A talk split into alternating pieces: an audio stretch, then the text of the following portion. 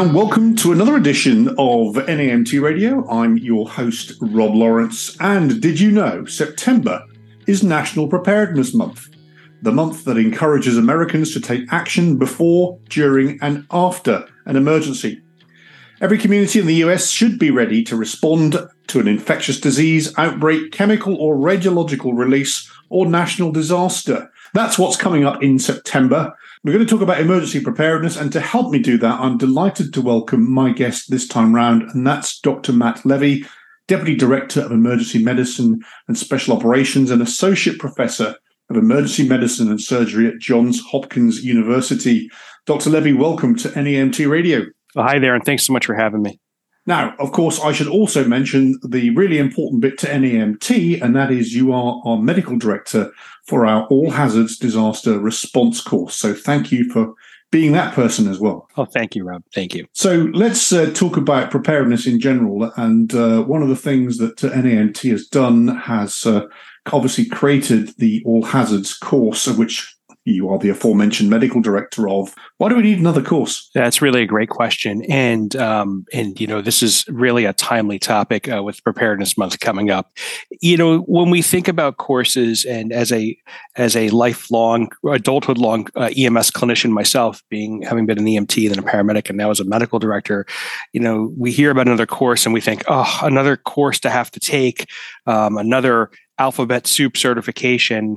Uh, However, I think many of our listeners would agree that many of these courses sometimes fall short of uh, really embracing and speaking to the role and the unique needs of the pre hospital EMS clinician community. And so when we set forth to look at the all hazards disaster course and to kind of relaunch it and give it a, a, a real top down, uh, fresh look, one of the things we, we wanted to be very true to and, and celebrate what it had already done is to make this about EMS medicine and what we need our pre-hospital clinicians to know and what is relevant for them in, the, in those first minute, few minutes of response to one of these types of events. And of course, you are the right man for the job. As you say, you've been that EMT, you've been that paramedic. Of course, uh, you're now the professor. But of course, your specialist subjects are exactly this. I mean, this is your your concentration, your research area, and therefore uh, this is your passion, right? Yeah, this is certainly my passion. It, I, I, think back to uh, many of us had to write an essay in high school or college about where they wanted to be in ten or fifteen or twenty years, and uh, I'm I'm eternally uh, blessed and, and, fortunate to to be able to say, uh, yeah, I'm where I wanted to be. So this is this has been a culmination of of lifelong interests in pre hospital emergency care and disaster response. So, if I may, I'm going to pick out a few sort of uh, key things that uh, our course uh, offers teachers and obviously impresses upon those that are taking it. But uh, one of the first things that uh, you commend or we commend that everybody takes is a vulnerability analysis. What is that? Mm-hmm. Yeah, so uh, the term HVA or hazard vulnerability analysis or an assessment is a risk assessment. It's it's no different in philosophical concept to what we would do for any other assessment of a situation, uh, be it a patient, be it a scene, anything else like that. An HVA, though, occurs before the event even happened, right? So uh, the idea is that a vulnerability assessment helps guide where your opportunities are and strengths are, but also where where you might need to focus on on bolstering resources or bolstering readiness uh, for the perspective of, of being able to respond to a disaster. And you know, Rob, it's interesting because in the emergency medical services and uh, critical infrastructure community as at large, we have really layers of missions within missions. Right at the end of the day the mission is about the patient. It's about the patient and the population we serve.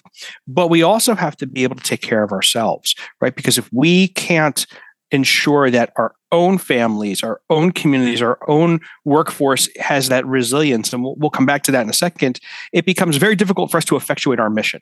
And, and, so, so when we think about a vulnerability assessment, it's not just if that big tree in the parking lot is going to fall in the engine bay, or or you know if the bridge out of town washes out. Those are important too, but it's also important as to who's going to watch your kids if you get called into work, or what are you going to do if you run out of your medication. And it, so there's multiple layers of this. It can be daunting, but it starts off with very simple, concrete steps. That's excellent. And of course, yeah, you're right. As we are running into any and every emergency, and that's one of the things that uh, really stands us apart from uh, from the average person. Uh, whilst we are running into that emergency, we're running away from the home. And uh, you make an excellent point there that we must make sure that uh, everything's in order there in order for us to go and save other people. Uh, a point well made. Um, one of the things that I picked up by by going across the the course, uh, Pracy, is uh, effective communication, and we've seen in every emergency, every disaster, everything that uh, that happens to us, the human race, the first battle, the first casualty is always communication. I mean, how can we solve that? How can we fix it? Yeah, so so that's spot on. Uh, you know, there really are the classic teaching in disaster response and disaster medicine are that there are three C's that are going to fail in every disaster: command, communication, coordination, and uh, we we've really, I think, made a lot of headway in terms of command through things like the National Incident Management System and Incident Command, and getting people to embrace that into everyday routine response. I mean, listen, I, it wasn't that way very long ago. Uh, you know, in my in my short career, which is nearly thirty years, uh, to see how far we've come as an industry has been remarkable. Um, but we still have some opportunity to go. But when we think about communication, uh, is an interesting phenomenon now, Rob, which is uh, the technology is no longer the limiting barrier, right? It used to be how well our technology systems could withstand and and and hold up, and and infrastructure failing, and, and those are real concerns now. But at the end of the day, it's the me to you conversation. It's how well can you effectively assess, formulate, and communicate whatever the problem is in front of you, and share that in a concrete and and succinct manner. Um, and doing that and doing it well takes practice. It doesn't happen by accident. It takes practice. And so I think the communications that we focus on for the all hazards disaster course is first of all the, the, the vocabulary the nomenclature the language associated with disaster response situations uh, but we also focus a lot about the on the need for effective both inter-team communications and then person-to-person communications so uh, that's certainly one of the things we hope to help help bridge that gap this is what I call one of my Robisms, but I will tell everybody that uh, you shouldn't be exchanging your business card at the point of the emergency or the point of the disaster. Uh, you should have those relationships with uh, obviously your own people, but from an interagency, mutual aid, those that may come to your rescue and support perspective, uh, it's beholden upon us at all levels to make sure that uh, those relationships are solid and sound before we get to the day of the event.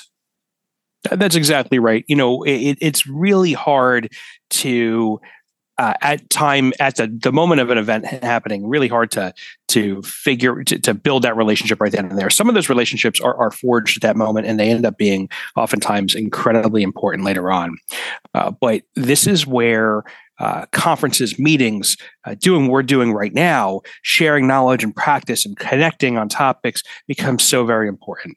And in my own role now as a medical director and, and, and running a, uh, an EMS system, I spend a lot of my time meeting with people and dealing with that so that when there is an issue that comes up, uh, it, it, we can just get right to work. I have, as we're talking now, I have an ongoing text thread with the with the chief of one of the hospitals because we're working through a challenge. And that's just that doesn't happen by accident right? That happens with intent and happens when recognizing that that when a disaster occurs or any event occurs, people are going to revert back to their their intrinsic baseline behaviors. So how do we build good behaviors along the way and good uh, good relationships along the way?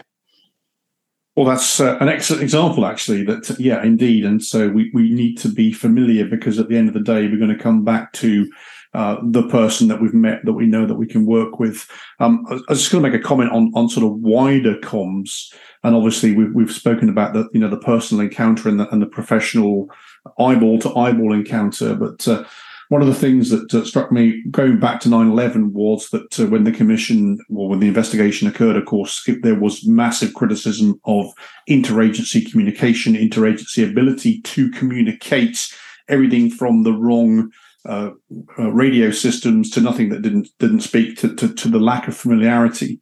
Um, and you think we'd learn a lesson from that. And uh, fast forward, uh, I'm currently uh, broadcasting out of the UK as I'm uh, over here on, on family time. But the in the UK, the city of Manchester had a bombing where Ariana Ariana Grande was was in a concert in Manchester, and there was a suicide bomber. Um, and uh, that was an absolute tragedy. Uh, again, what is a bigger tragedy is all the things we've just talked about. Communication. Again, they've just published the inquiry. They've just had a very a high court, as I'd call it in the UK, hearing over this, an inquest, uh, an investigation, and as I say, a major level governmental report. Guess what? The big ticket item was failure to communicate. Yeah. Um, it's a lesson we identify something we must make sure that we learn. And I always say there's a difference between a lesson identified and a lesson learned. And we have to learn this one because it seems like sometimes we just don't. Yeah. And, you know, if I could just echo that for a second, um, uh, because uh, being aware of the the Manchester event and actually collaborating with some some colleagues in the UK on some of the amazing work they're doing to move the system forward there, I, I would say that that one of the challenges that we face during disaster preparedness and disaster response is that even though the frequency of disasters and complex events is rising at quite candidly an alarming rate, they are still relatively infrequent events. And so what ends up happening is these events get down prioritized uh, and get triaged, if you'll pardon that pun, uh, to dealing with everyday routine challenges.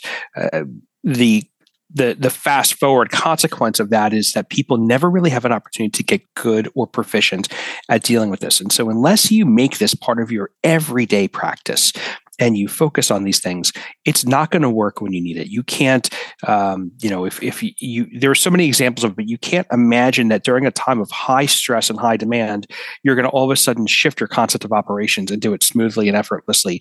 And as the first responders, the first ones on scene of these events, uh, what can we do to make sure that we can save as many people as possible from that time critical illness or injury, but also set the response up for success. The cavalry will be coming, as we often say. It's going to take them a while. Uh, having been uh, part of the 9-11 response I, I think back to some amazing heroic moments and some really sad moments as well and um, yeah there were communications challenges uh, but also uh, we people adapt and overcome and, and so what ends up happening is is unfortunately time goes by, people don't remember those lessons, that institutional knowledge gets lost. That's a real challenge.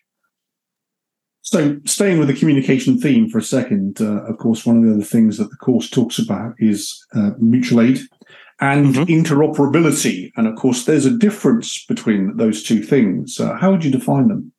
Yeah, so so just to zoom out for one second, I'm going to come back to that question. Uh, the course really doesn't teach EMS clinicians how to practice EMS medicine. That was never the intent of this course, right? We get into uh, some of the nuances that you'll see with different disasters. I just want to make sure we touch on this.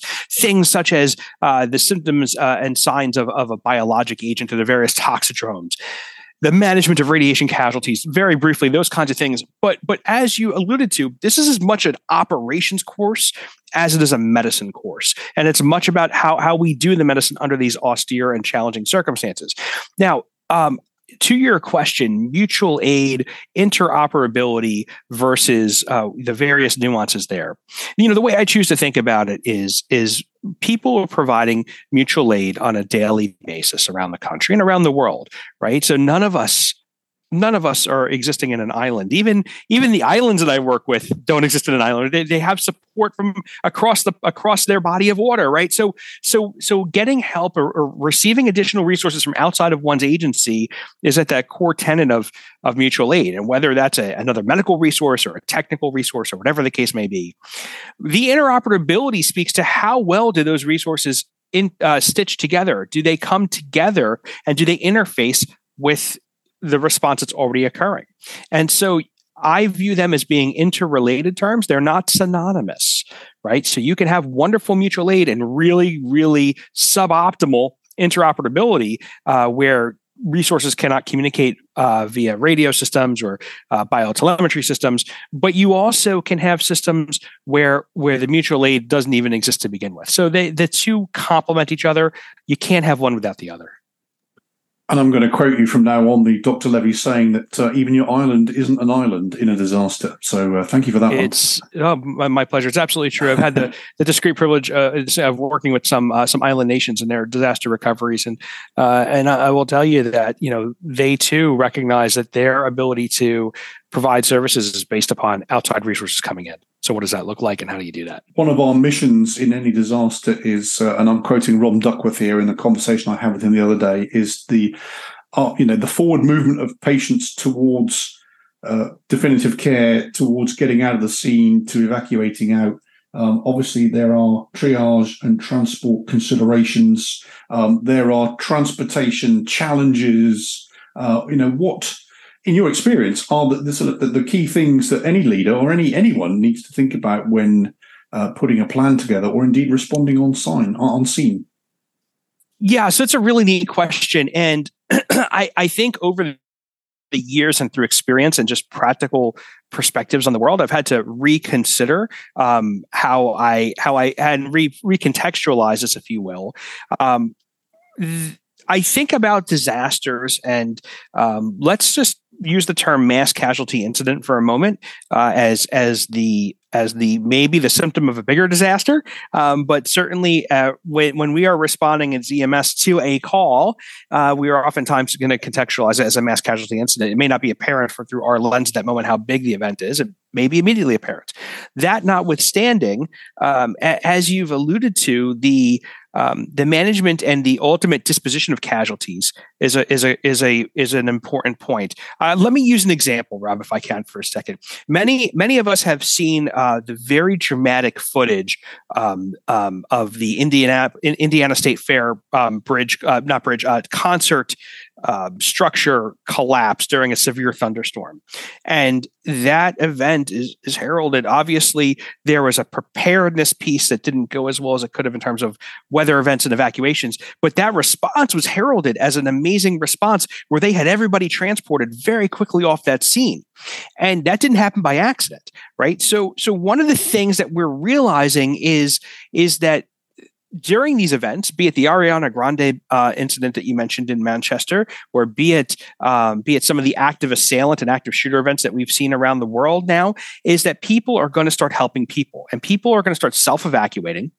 Uh, and those who cannot self evacuate, those who are non ambulatory or so critically injured, they're going to be the ones we're going to focus our resources on at first. So, what does that have to do with your question? Um, there's two pieces. The first is no longer can we assume that the problem is relegated exclusively to the scene. All right. So the first piece of that is that the scene is going to be uh, on scene. There will be those who need our assistance, but we have to also be prepared for the fact that that hospital parking lot or that nearest um, area of, of, of of basically where people are gathering or assembly is going to be another scene. And so we have to think that through. That's one of the things I think that's changed in the past decade. Uh, the days of what I learned back in EMT school of, I, I, I affectionately say red tarp, yellow tarp, green tarp, and we're going to line all the patients up there. And, you know, we've all seen that picture, right? And that makes sense in a slower moving and mass casualty event and a transportation incident that's access restricted, stuff like that. But in some of these intentional attacks or intentional events, or even dynamic scenes we're not going to see that. And we have to we have to adjust our, our expectations accordingly. And just because the patients are off the scene doesn't mean that there aren't patients elsewhere to be addressed I think you make excellent points there. I, I, think there's a number of rules we need to bring into any training and any discussion. Is rule one is the walking wounded will walk. Rule two is those that can walk the wounded will walk them, and yep. they will walk them to their their private vehicles. They'll walk them to their police cruisers, and then they will take them to the nearest point of definitive treatment. And that's to your point where now we have one major incident in on scene. We now have another, and I think we saw this at Parklands particularly. We now have another major incident yeah. at the hospital because that's everyone's right. descended upon them. Yeah, that I think the embodiment of that example is what happened in. Um, it was certain. Certainly, there's numerous examples, but I, the one that stands out in my mind is is what happened during Las Vegas during the Route 99 Harvest shooting, where um, this this relatively well established community hospital in Las Vegas, Sunrise Hospital, their parking lot became just a huge casualty reception area. And uh, that's that's what we need to expect. It's what a big part of my focus now, working with hospital leaders in my communities and my regions to help them at least understand that's what they should expect. They shouldn't be surprised when that happens because that's what that's what people are going to do. You know, and walking wounded is an interesting term. Um, it, it, it, kind of rolls off the tongue, um, but who are we kidding? These people aren't walking these people are running as fast as they can for their life to get out of there. You make an excellent and, point. Yes. Um, and and you know uh, the challenge there is you're not going to be able to redirect them. You can get on your public address system on your on your ambulance or your your response vehicle and try to direct people, but they're they're out of there, right? So so and, and that's part of the reality of this. Now, here's the good news, Rob. The good news is there's been a lot that's been done over the past decade uh, in terms of fostering resilience in a community. Um, and EMS has really been driving uh, uh, that that ship forward. And we think when I just really quick, when I talk about resilience, there's lots of definitions of resilience out there. Certainly, the IT people have their definition. Um, different industries have their definitions. When I think of resilience, I think of the most simplistic definition, which is to bend, not break. Right? And how can we bend and adapt to a challenge without breaking from it? And community resilience uh, is at the core of that. Right? And and back 75 years ago, back to World War II days, communities were very resilient. Right? They had you know there was a lot more that you know they were going to do and how do we get back to that a little bit? But fostering that resilience uh, bystander engagement everything from stop the bleed and bystander courses. I i couldn't possibly do this podcast and not mention stop the bleed. I'm very proud of the work we've done stop the bleed over the years. Um, the the concept here rob is very simply how do we help people help themselves so that we can help others? And and that we also try to help um, bring that to light during the all hazards disaster course. And and and that's been, a, I think, through that lens, as the medical editor and medical director of the course, that I helped. Um, that's what I think I'd like to help having brought to it. So we're going to pause there. Uh, thank you for the first half, an amazing discussion so far. I know we're going to carry on this discussion, but let's just uh, have a quick message. Over three decades ago, PHTLS, pre hospital trauma life support, transform the assessment and management of trauma patients in the field, improving quality of trauma patient care and saving lives around the world. The 10th edition of this trusted, comprehensive resource continues the PHTLS mission to promote excellence in trauma patient management by all pre hospital care practitioners through global education. In the field, seconds count. The 10th edition of PHTLS Pre Hospital Trauma Life Support teaches and reinforces the principles of rapidly assessing a trauma patient using an orderly approach, immediately treating life threatening problems as they are identified, and minimizing delays in initiating transport to an appropriate destination. To order your copy today, visit psglearning.com or follow the link in the show notes. And uh, we're back. And don't forget uh, to like and subscribe if you're listening to us on a podcast platform. Look at your phone. In the top right hand corner is a little bit is a little checkbox. Check that. And of course, every time a new episode of NAEMT Radio drops, you'll get notified that we're here and you can continue to listen to us uh, in this series of podcasts. I have as my guest today Dr. Matt Levy, uh, the Deputy Director of Emergency Medicine and Special Operations from Johns Hopkins University. We've been talking so far about the NAEMT uh, All Hazards uh, course and uh, great discussion so far. And uh, we talked about uh, how the scene moves from the incident to the hospital and certainly looking at other after action reports, the other scene is where the par- the parents the bystanders, the press, the media, the mayor, and everybody else is going to assemble to try and give out information and also gain information. And there, there, there becomes the now the perennial sort of issue of who were the patients, where are they, how do we know where they are, uh, what can we tell you? That's now another major. I'm, I'm, coming back to the C word again. It's another major communication challenge. Any, any, yeah, any solutions? Yeah, that's exactly right. You know, I, I, think that the solution is really going to be this is going to sound cliche, so forgive me, but the solution really is going to be one that's derived out of the local community and the local resources because there is no one size fits all solution to this other than having good, well established plans and and having all of those stakeholders around the table. So uh, you, you, touched on this concept of uh, family reunification, which becomes a very big challenge uh, during some of these events. Where where did people go? Remember, as we talked about a moment ago, some of these people will be, have been transported by EMS. Some will have self presented. Uh, those who are, are, conscious and are able to give us names and information, that'll be great. But there's going to be uh, a, a subset of patients who we're not going to know who they are, and how do we deal with that? Uh, so there are practice guidelines and best practices that are out there to help communities build out reunification programs and and and those types of coordination efforts. Um, someone has to be the process owner in that, Rob. Someone has to, within a community or an EMS system, someone's going to have to take the lead on that. And uh, going back to your uh, statement earlier on, which is just so true, um, handing out business cards at the scene of an incident, that ship has already sailed, right? So who's going to be you know, the point person? You're not going to be able to have a plan for every possible situation, but you should expect there's going to be a need for family reunification. And oftentimes that uh, there's a families there will be a convergence of people media resources families to the hospitals.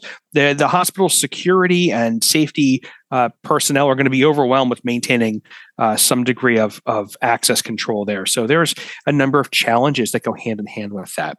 But i think at the end of the day uh, if you if you have thought about that and you can at least have a high level plan as to who's going to take what piece of it, you're already ahead of the curve. And you can learn from the lessons in other places. Um, the uh, the notion of things like triage tags and and all of these things that we think will help that we find in particularly in these faster moving mass casualty events they work for those who got a tag applied, but, but you know, not everyone's going to get that. So, so there needs to be a coordinated effort back to the other C between the agencies involved as to who went where, and it, it does take some time. Uh, we had a we had a, a, a mass shooting in Baltimore. It was not my hospital, but we had a mass, but all the hospitals came together to help distribute casualties, or I should say, redistribute casualties. Um, and it does take some time in the hours to days after the event to really line up who went where, and that's we're never going to delay life saving interventions for non life saving interventions.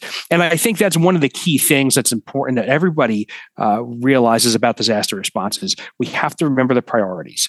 Okay. And chances are the priority does not involve a clipboard okay uh, or does you know it may involve some some recording of who went where but it's going to need to be in alignment with the overall priorities of, of the mission at that moment in time you make an excellent point. Obviously, there is an accountability requirement of the battalion chief or the supervisor looking after his people or her people, their people on scene. But of course, when the patients have have self dispatched to the hospital, self deployed, etc., then you, you're right. There's a major effort to track them down. Uh, my, it's not a claim to fame, that's the wrong word, Matt, but uh, I was a gold support commander during the 7 uh, 7 London bombings. And what we discovered was that uh, after the, the underground trains exploded and, and people, again, fled. And uh, the mainline railway stations closed until 1800 hours that evening, and you had tens of thousands of people at each mainline station. And I actually deployed paramedics up the train, the major train lines to about 100 miles out to stand on the platforms with the bullhorn to say, if you were affected today, you know, come see me. And we had people covered in brick dust reporting in 100 miles away saying, yes, I, I just walked away, but I think I'm hurt. Yeah. Um, and so, yes, they go and you have to then collate them, catch them, you know, and identify who they are. Um, if not to treat them, but actually maybe, of course, the other thing is in these major incidents, they're witnesses as well as, uh, as well as victims and patients. Yeah, I'm, glad you touched on that, Rob. It's worthy of just just spending a quick moment mentioning that, particularly for intentional events. Um, uh, there's the added complexity that these are crime scenes, right? And and so we we I, I would I wouldn't say that that's the focus of the all hazard disaster response course, but it certainly is something that we've also stitched in throughout the content is to remind people that while life saving um, life-saving emergency care is always the priority. We we also have to acknowledge that there's multiple other things happening at the same time, um, both for continuity of, of government, but also for continuity of response, and and and of course there's the the law enforcement element that we have to work hand in hand with. And our law enforcement partners, they're lockstep on this. They they they will never tell us, you know, delay your care uh, so we can preserve the crime scene, but they will say, please minimize what you do uh, to disrupt the scene so that we can try to um, we, we can try to figure out forensically what happened later on. And, and there's other reasons for that too, back to safety. So what we did with this course, and I think it's interesting, is we really tried to put a course together that was meant to be through the eyes and the lens of the responding EMS clinician. And uh, if I had it my way, and I hope I do, but I hope that this is a theme for other courses to follow.